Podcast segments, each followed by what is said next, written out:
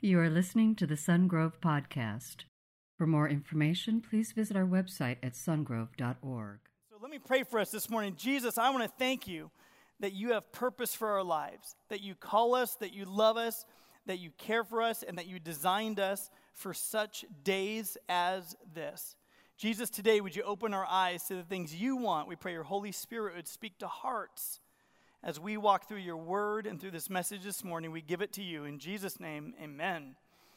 Well, we've been walking through this series, and you realize, first of all, that you're called. There are five callings on your life. First of all, you're called to be loved. That the first calling on your life is simply to let God love you. How refreshing is that?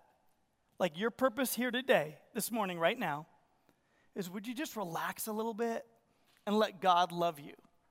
Second calling that he puts on your life, second purpose for your life is that you and I belong. Because we're loved, we can now belong to the body of Christ, to his forever kingdom, that we can love him and know him and serve him all the days of our lives, but that we spend eternity in heaven with God. There's no more sin, there's no more tension of life, that we belong to his family. But before we get there, we spend time with this family here on earth. That we are called to be the brothers and sisters of Christ. We're called to be his hands and feet to live out his purposes in our world. Not only that, then we're called to become, that God loves you too much to leave you where you are. So, right now, wherever you are, God loves you so much, He wants you to grow beyond that. He doesn't want you to get a certain place and plateau. He doesn't want you to backslide. He wants you to basically say, I love you so much, but because my love is true and pure and holy and constant, I love you too much just to leave you where you are. And so, God will spend much of the time of our lives helping us become more and more like the image of Christ, that we reflect more and more who He is. And then today, we're going to talk that you are called to bless. You say, what is bless? It's not what you say when someone sneezes. Uh, that's what, uh, it's not really a, a, great thing. It's kind of just acknowledging their sneeze. The truth is, blessing means to serve, to minister. Blessing means that because we have been so blessed by God that his love has been lavished on us, that Christ sacrificed himself on the cross, because we've received salvation, because we can have a right relationship, a right standing with God. We've been given salvation, that now we have been given the charge as we have received a blessing to be a blessing to others. And so we say, we've talked about these five purposes. So today you're going to take your outline out. You want to take that out of your program, get your notes ready to go. We're going to, we're going to wire through this here today a little bit together.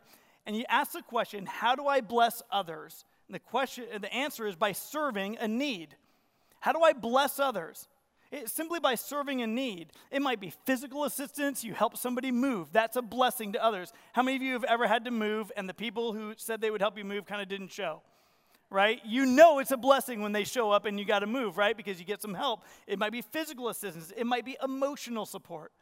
That when you were in the dark night of the soul, that you had people who were there for you. Your circle was around you. You had people who did life together with you, that you belonged with. And, and that was a gift. You gave the gift of listening to somebody. You were emotional support. Maybe at a certain time in their life, you were financial help to somebody or to some ministry.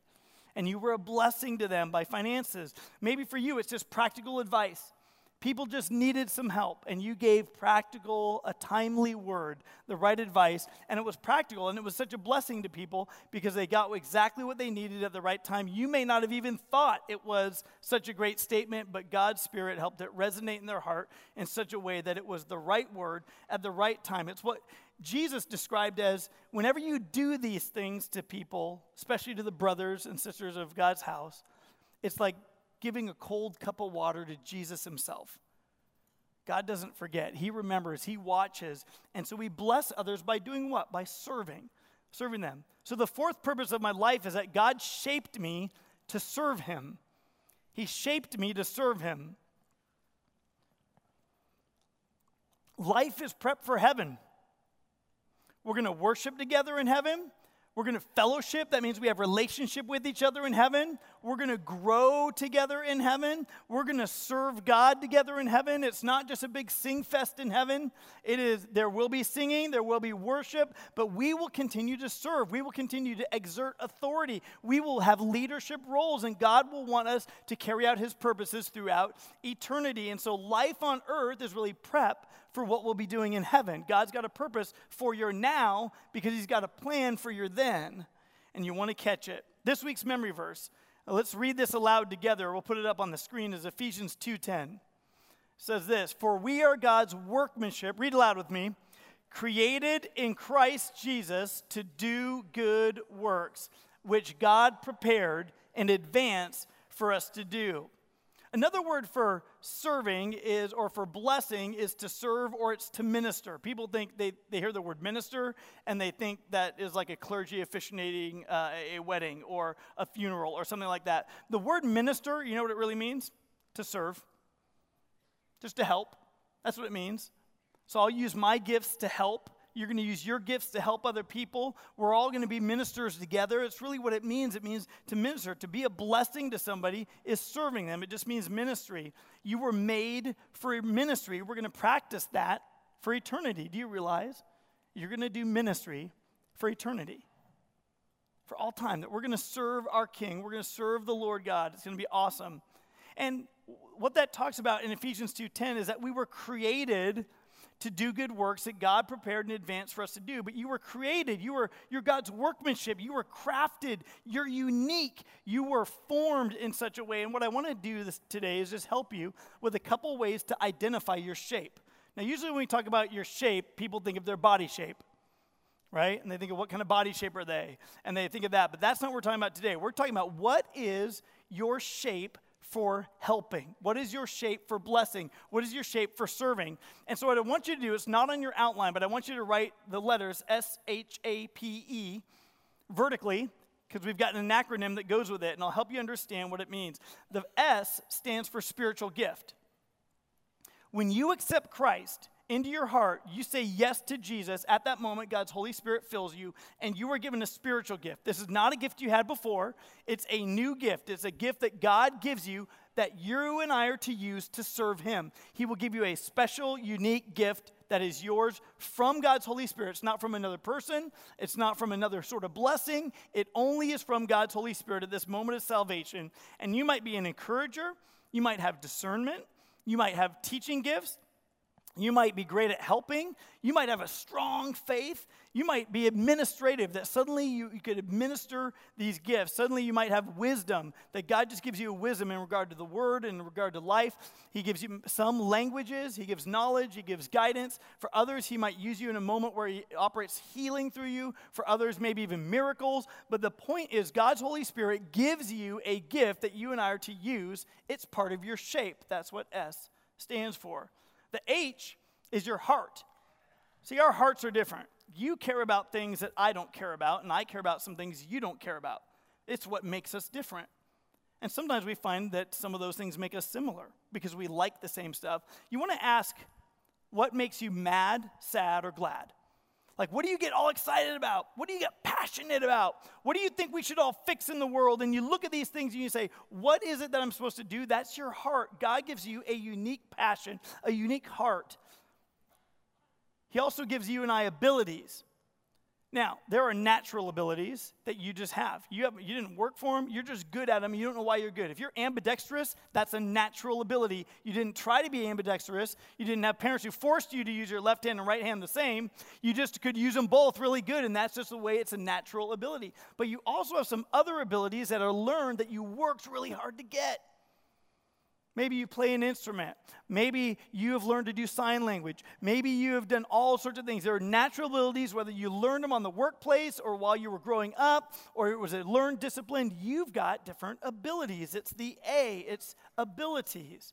And God wants you to use those. Then we have your personality.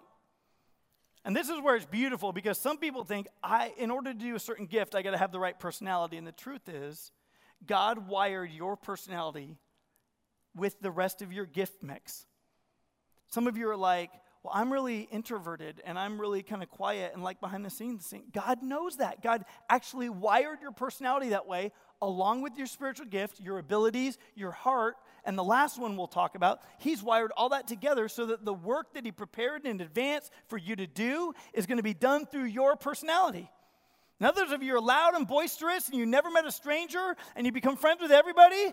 And you know what? God will use that. And sometimes it can be obnoxious, but God will use it, right? And God's going to say, That's part of your shape. The way that I've made you, crafted you, I'm making you to do what only you can do.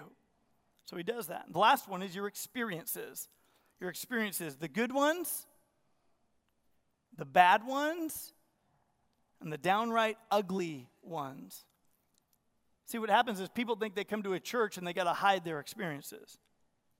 I'm only going to share the good ones. No, God wants to say, I want to redeem your bad ones. And you know those downright ugly ones, the brutal ones, the abusive ones, the hard ones, the ones that make no sense to your head? You know those awful experiences you just tried to move beyond? Whether they were on the battlefield of war, the battlefield of life, or the battlefield in your home? Whether you were collateral damage to that thing, God says, I want to use that. I want to redeem it. I never waste a hurt. I never waste an experience. Even if your experience was sin, I don't waste your experience. How about that? God not only redeems us for salvation, but that God can redeem even our sin, our bad experiences for His good. How does that work? What kind of God is that, right? It's awesome. He loves us so much. That's your shape. And what I want to identify is that nobody else has the same mix of all five of those things but you. So when God says, I've created good works in advance for you to do, that I've crafted you, you are my workmanship, I've created these things for you to do, He had all that in mind. He cares for you, He knows exactly what He wants you to do that only you can do. So I want to give you your life calling. A lot of people talk about life calling, but I want to give you your actual life calling for everyone who's a believer in Jesus Christ. Here's the blanket life calling for all of us. Write this down your life calling is to be a bivocational minister of Jesus.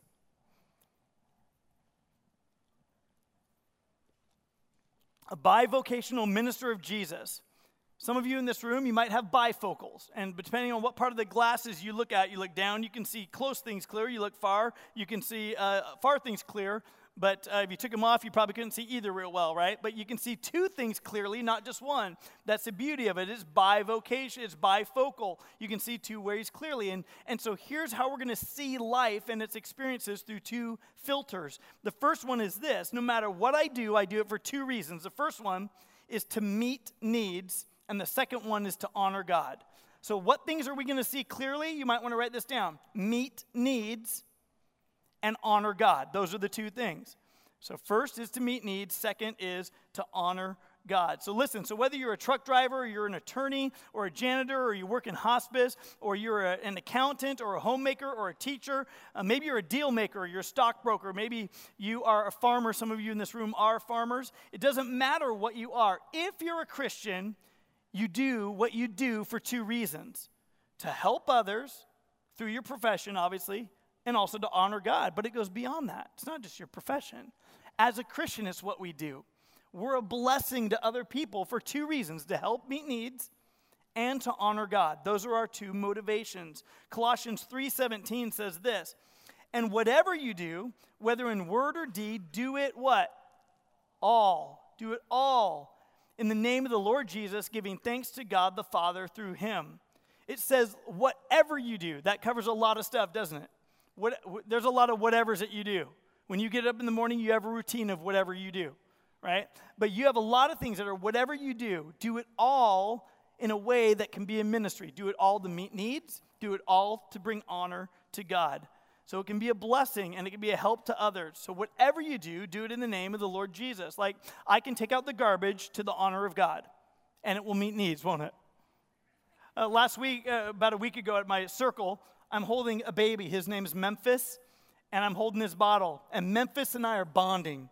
I have not held a bottle and a baby in a long time, like just, you know, because my kids are like grown, right? So I'm just snuggled up on my own couch at our house, at our circle, and our group is there, and, and I've got the bottle, and Memphis and I, we're making eye contact, we're bonding, we're friends, right?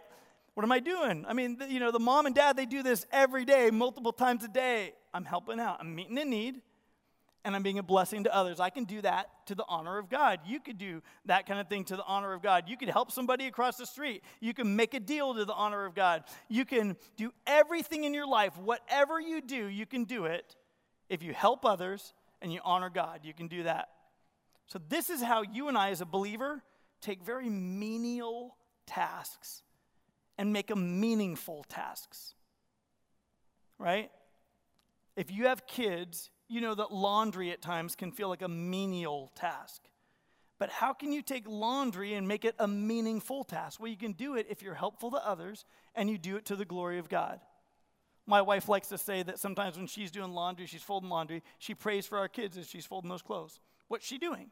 She simply is saying, I'm meeting a need, but I'm also doing it to the honor of God. She can take a meaningful, ta- a menial task and make it a meaningful task. So let's say you're in the office and you have a meeting with a bunch of people, and all of a sudden, at the end of the meeting, everybody stands up, everybody rushes out, but on the table, you notice there's a bunch of cups, there's a bunch of trash or stuff, and, and, and everybody just thinks, they assume that's somebody else's job. Somebody else is to come in through and clean it up. It's kind of like when you're in the you know, the parking lot and uh, you get done with your cart and the place to return the cart's way over there and you're here and it's just easier to prop it up on the curb, right? That's just somebody, somebody's going to come get it. Somebody else is going to do it. We just think it's all right. But it's like you get done with this meeting, there's stuff all over the table. Well, you could, to the honor of God, just start collecting that stuff. Grab it all up, clean it all up, put it in the trash can. Nobody's asking you to do it. Maybe nobody even sees you do it. But you do it to help others and show honor to God. I'll tell you what, you do that to the honor of God, and God will reward you for it. God can help us take very meaning, menial tasks and make them meaningful tasks. Here's a fact the calling to salvation is a call to serve, to volunteer. So I want you to understand that. That we're not just called to come and be saved, that God, you give us this salvation, that it comes into our life, but that we're called to give out because we've been so richly blessed. We're called to be a blessing in what we do, to meet needs and to help other people.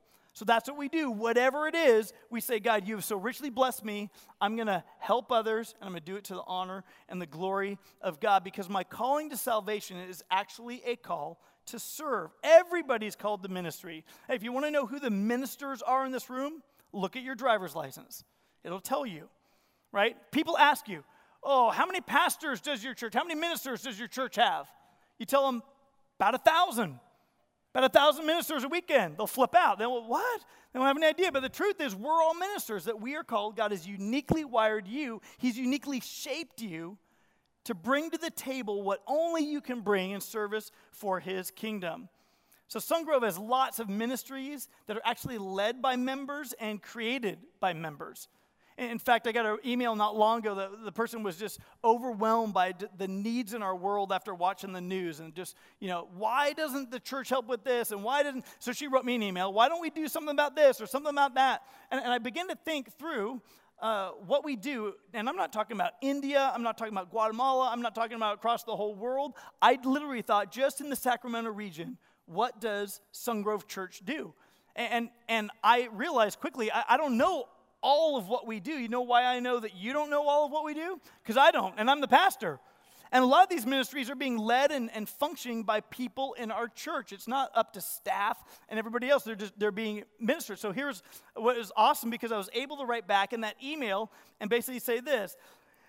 I was really happy to inform that person that our local uh, kind of Sacramento region outreach ministries that she had listed a bunch of things. Why don't we do things about this, this, this? And so I started listing what our local outreaches address, what problems they solve. And you may not know that we have a foothold in all of these areas. Listen up, and there's probably more that I don't even know. But we do address the issue of fatherlessness in our region. We do address the issue of foster care, of immigration help, of sex trafficking, and of shoes for kids in Title I schools. You know about that. We do homeless care through our winter sanctuary. We have youth mentors for elementary age kids. We have youth outreach for at risk teenagers in our area, middle school and high school in our area. We've got care for special needs families and many, many more ministries. And some I've mentioned up here before and some I forget right now, but there are tons. In other words, you can be proud to be the church because the church that you are and we are together is making a difference here in the Sacramento region and in greater Elk Grove. You give it up for that? Be proud of your church. That's good stuff. Every member who uses their shape to, ser- to meet needs, legitimate needs, and to honor God is, does it in a way that is just beautiful. And what I want you to know is this you couldn't do any of all of those things yourself. But together as a body, and that's why Christ calls us to function as a body, to belong as one of the callings in our life, is that together we fulfill his purposes to the very real needs in our world. It's beautiful. So, what will happen? What's going to happen to you? What's going to happen in your life if you use your life to serve and bless others? I'm going to talk about four benefits. If you use your life to actually authentically serve and bless others, what's going to happen to you? Let me tell you. Number one, if you serve others unselfishly, number one, it will create joy in your life. It'll create joy in your life. Most people are looking for happiness in all the wrong places, right? Possessions, position, passions, maybe your pleasures, maybe your popularity. You're not going to find joy in your status. You're not going to find joy in your salary. You're not going to find joy in sex, but you will create joy through the weirdest thing. It's called service. When you are helpful in meeting needs to, to meet actual needs and do it to the honor of God, you increase your joy factor. Let me give you two secrets of joy. First, A on your outline, get the focus off yourself. Get the focus off myself. See, our whole society, our whole world is obsessed with self. It's so countercultural that the more that you give your life away, the more joy that your life has. It's totally different, right? You're exhausted at the end, oh, I can't wait for the weekend. And you and you go, and I'm gonna do nothing this whole weekend. So you do nothing this whole weekend, and you get done at the end of your weekend, you go back to work, and if all you're doing nothing the weekend just served yourself, you feel a little empty going back to work. What's wrong? I should feel recharged. I should feel filled up. I'm not saying don't relax. What I'm saying is when it becomes all about self, there's something that's empty about that. And God wants us to be full. He wants our joy to increase. We want to fo- stop focusing inward and start focusing outward.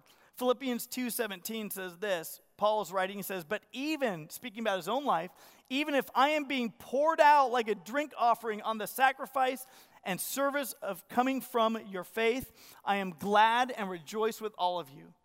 See, they were fully aware of the hardships, the costs that Paul had paid in his life to even help launch that church in Philippi.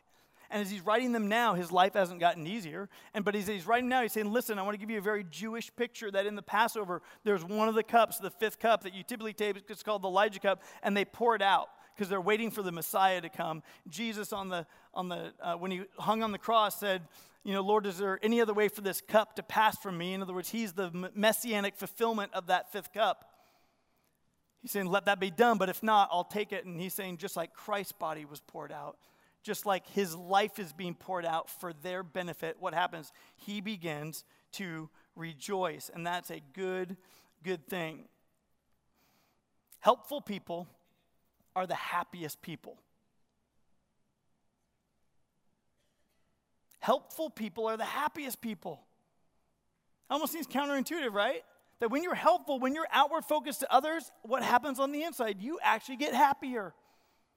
You actually have joy becoming on the inside. God wired the universe in this way so that the more unselfish you are, the more joy you have on the inside.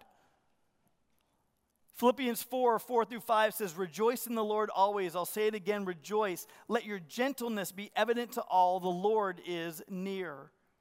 What happens? He says, Let your gentleness be evident to all. The word gentleness there, there is actually attached to the word kindness. And what happens is he's talking about a character quality. He's not saying just your acts of kindness, but how do you let an internal quality like gentleness or kindness, how do you let an internal quality show? By an external action it's a character quality first, but it begins to work its way out. And so he says, what, what happens? He says, rejoice in the Lord always. I say it again, rejoice. What's an outward expression of that? Joy that's on the inside. It's helping others, letting your gentleness be evident to all. Let me ask you, how is your joy gauge currently? Have you lost your smile? Are you struggling with different people in your life? Why different people and events and things aren't working out? Is your frustration level building? Is your stress level building? How's your joy gauge right now? Are you weary? Philippians 2 4 in the message version says this Forget yourselves long enough to lend a helping hand. Isn't that true, right? If you lack joy in your life, start serving. So the first thing is we got to get the focus off myself. The second thing about joy is this I use my gifts to help others. I want to use my gifts to help others. You want to get to a place where, as you're serving, there's something that happens on the inside of you, and it says this I was made to do this. I was made for this role. Have you ever watched the Oscars? And sometimes when they accept their, their Oscar award, they hold it, and they you just get this impression that that person, that actor or actress, that they were just made to do what they are doing. And I want you to know that God has listed some things, God has created some work that He wants you to do, that He has made so that you say, I was made for this.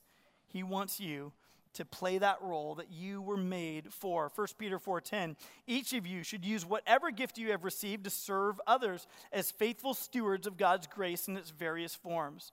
Right? So we're blessed to be a blessing and we bless others by using our, our skills to serve or to volunteer. So, number 2 on your outline, serving others unselfishly will improve my relationships. Seriously? Like if I serve other people, improve my relationship? Yes. Absolutely. Self centeredness is the root of all relational problems. If a husband and wife are struggling, it's typically because one or both of them are feeling pretty self centered. And so they're looking at what the other one is or isn't doing, right? If you're arguing with somebody, you're in comparison with somebody at work, and, and a lot of times it's your self centeredness that is in comparison to what they're doing that is going to be the root of a relational problem. So listen, the more that you and I practice unselfishness, the better your relationships will be. It's really better for everybody, it benefits everybody. If your relationships get better, that's good for everybody, not just you, but them. Life is the lifelong task of learning to be unselfish. I just think you and I are by nature selfish. So life is going to be a growing process for you and for me of becoming more and more unselfish. And sometimes when we're really selfish, we're a little too close. We can't even see it.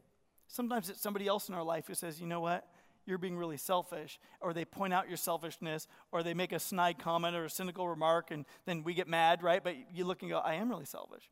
I mean, by the way, if you don't think you're selfish, get married. and then if you don't think you're selfish, have kids. Because at that point, right? You learn just how big a jerk you can be. But if all you have to care about is yourself, then you think you're pretty good. The truth is, we're going to spend all of life learning to become more and more unselfish. Well, how do I learn it? Like, I got to learn how to become unselfish. How do I learn it? Well, we model Christ. We follow Jesus. We do what Jesus would do. Jesus had the most unselfish life. In Matthew chapter 20, verse 28, it says this Just as the Son of Man, speaking of Jesus, did not come to be served, but to serve and to give his life as a ransom for many. This is actually Jesus speaking of himself. He's saying, I came not to be served, but I came here. It was, listen to this, it was like it was his joy to serve. Out of the pure and perfect holy love of God, it was his joy to serve, but his service was sacrificial. What a beautiful thing. The most unselfish life ever. There are two benefits. If you learn to become like Jesus, then one of the benefits is you actually do become more like Jesus. The second is you get respected by others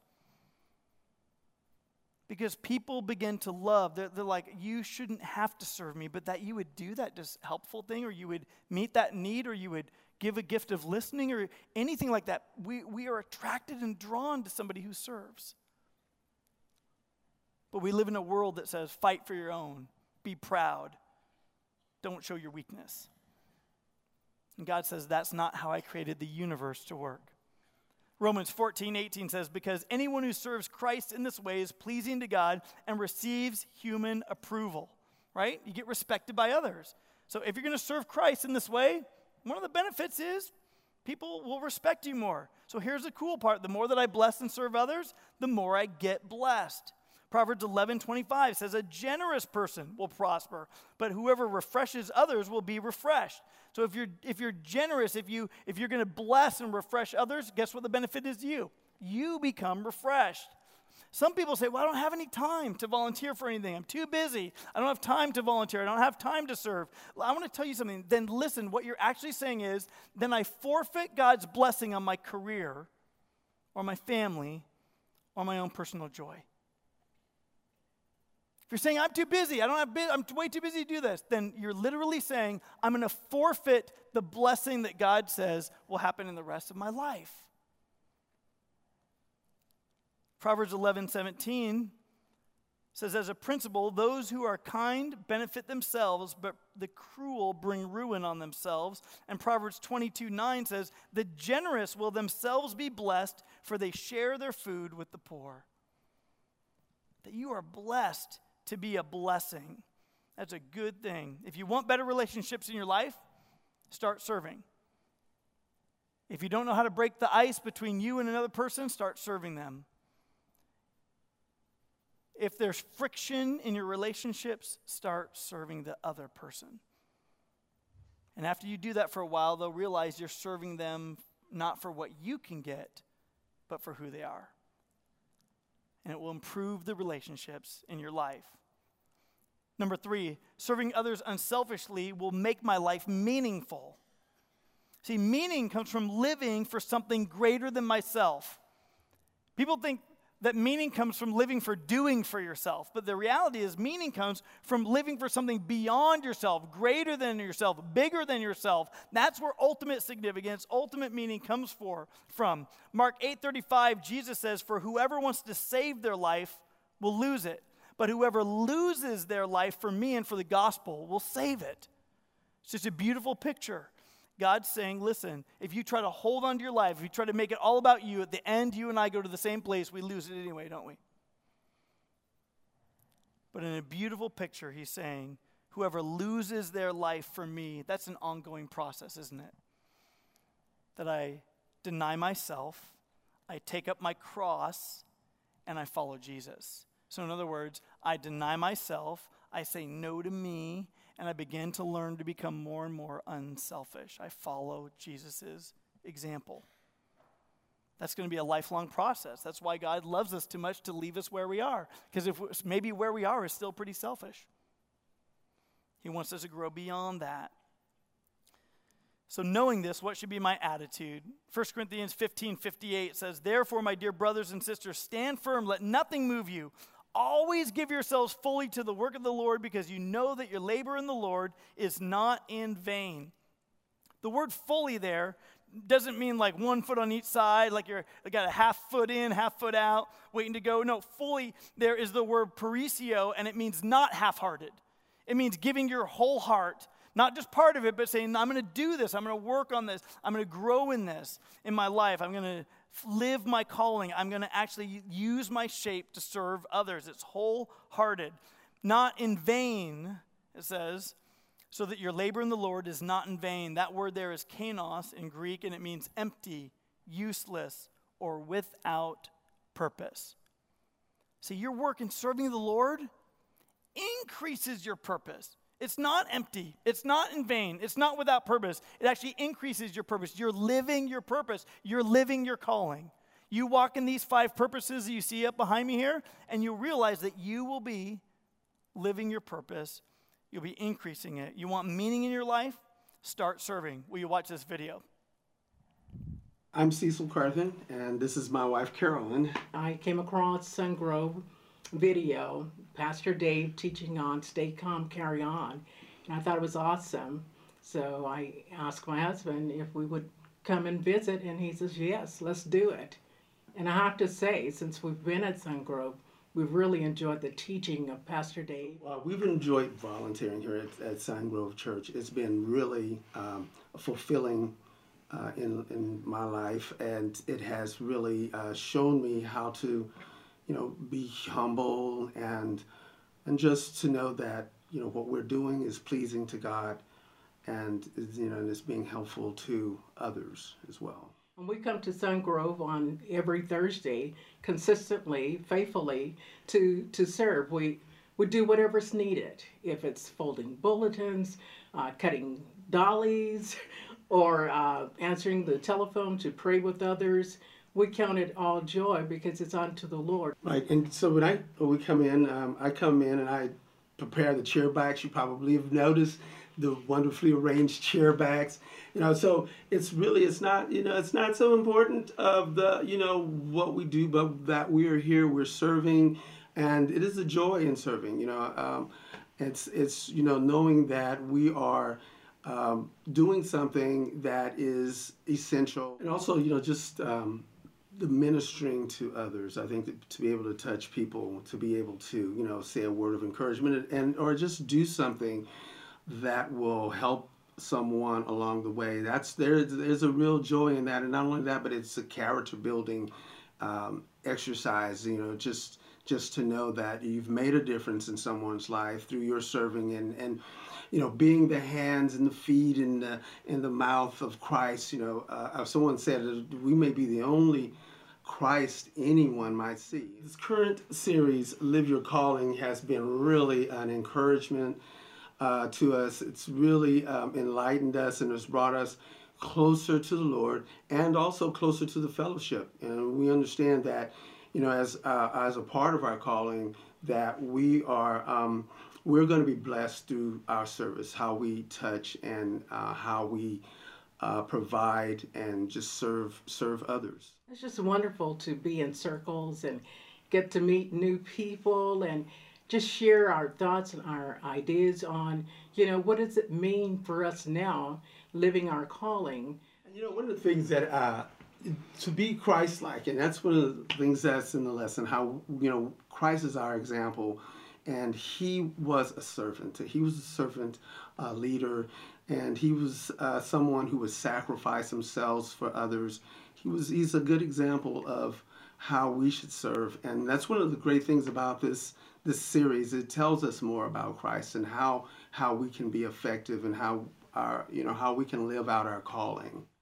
And we believe here at Sungrove we're growing, so we're very happy to be a part of the travel here, the journey.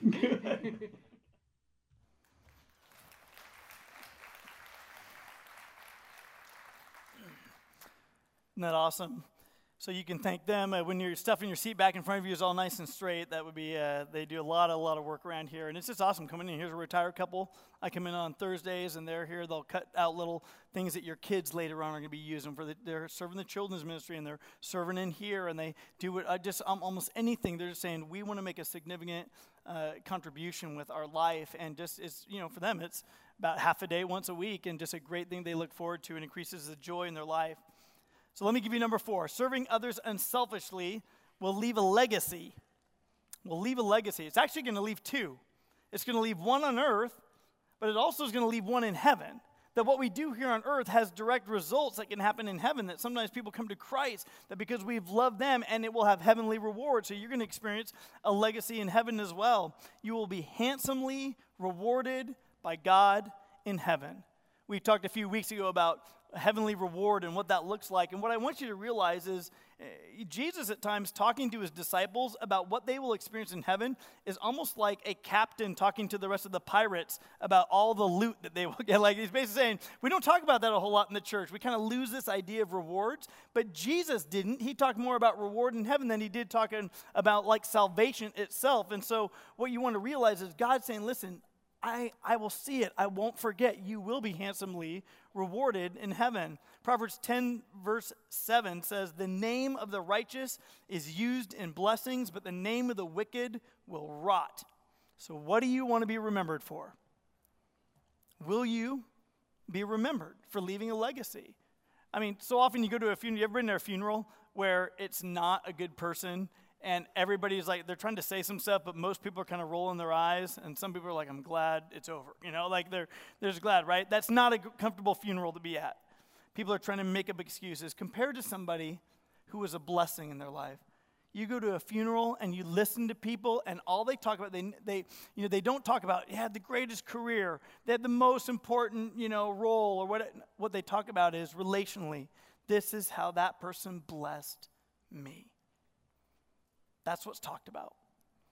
What kind of legacy do you want to leave?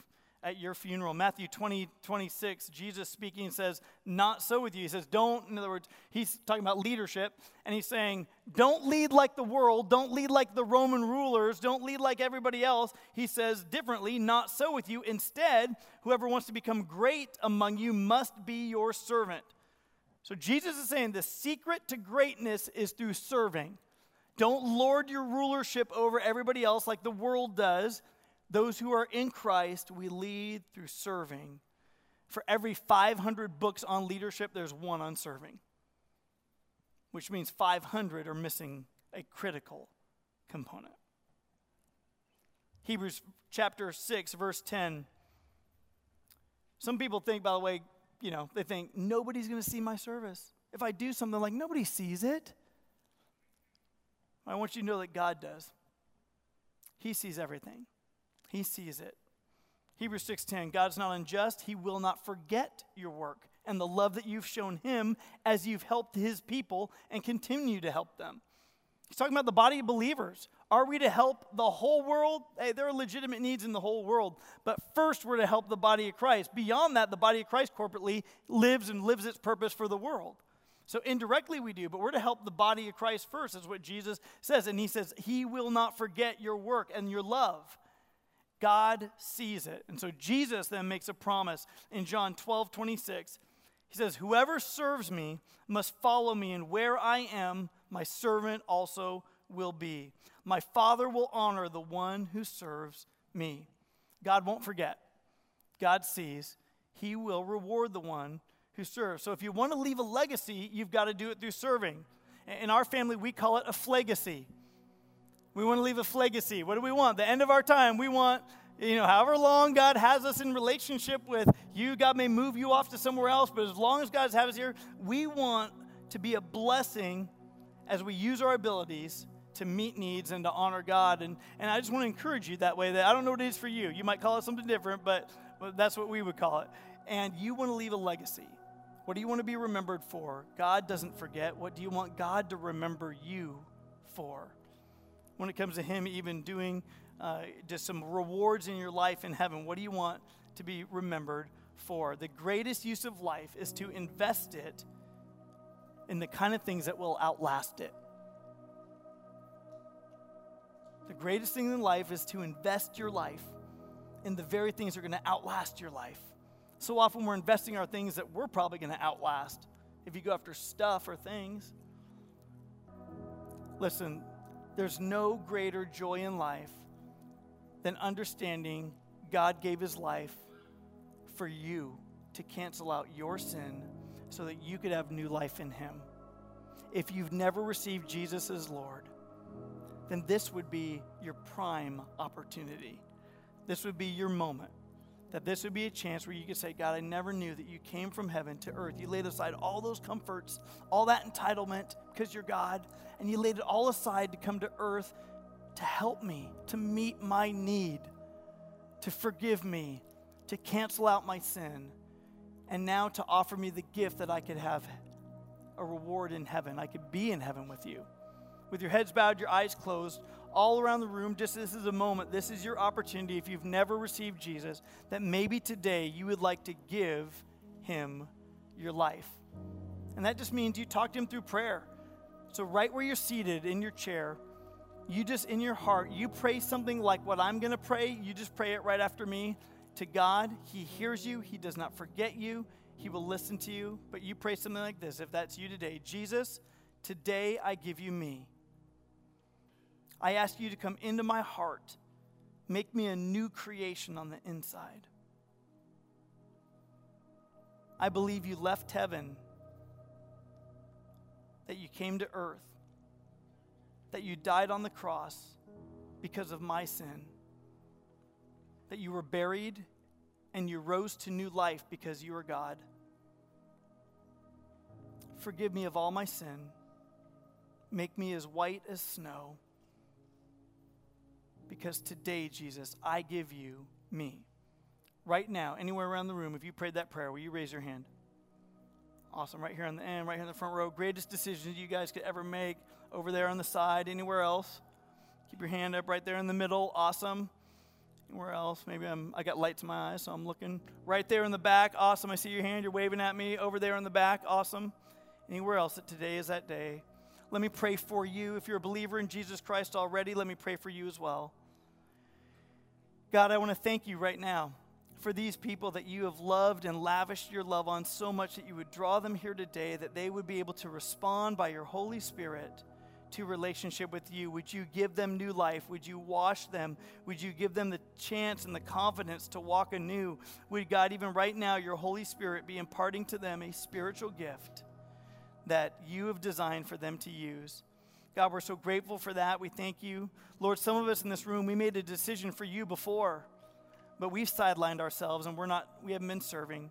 So, God, would you open our eyes to the opportunity at hand? We love you, Lord. We thank you. We give it up for what you're doing in among us. God, we just praise you. In Jesus' name, we all said, Amen. Will you give that up? That's awesome. It's good stuff.